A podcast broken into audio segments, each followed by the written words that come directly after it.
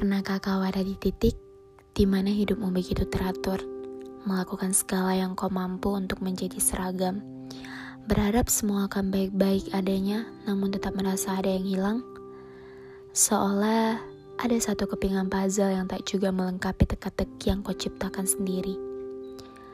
Semestaku sebelum kau datang adalah konstelasi yang sistematis, mengandung stagnasi yang konservatif.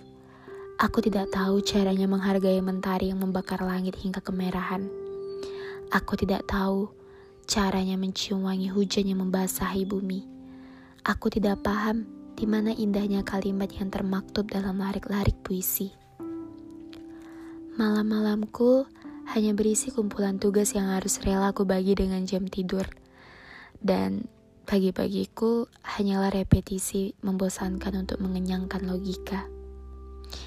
Aku lupa bahwa bintang pun bernyawa, hutan pun bernafas, dan kita diciptakan untuk melakukan hal-hal yang lebih besar dari sekedar rutinitas harian.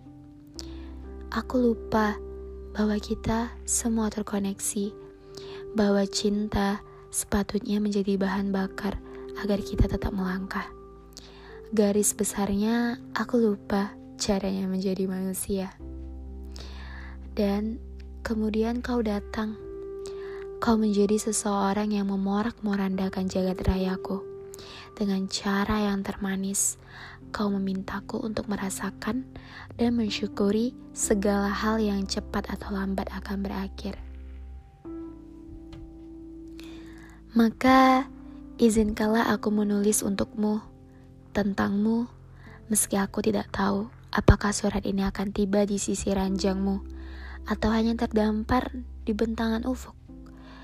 Izinkanlah aku mengabadikan perjalanan kita, agar aku tidak lupa bahwa suatu ketika di antara perjumpaan dan selamat tinggal, malam pernah dipenuhi senyum.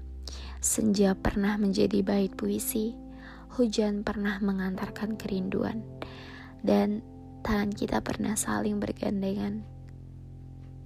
Di antara perjumpaan dan selamat tinggal, kita pernah sekuat tenaga berjuang menyatukan perbedaan. Meski diakhiri dengan kerelaan untuk menyerah, di antara perjumpaan dan selamat tinggal, kau dan aku pernah menjadi kita.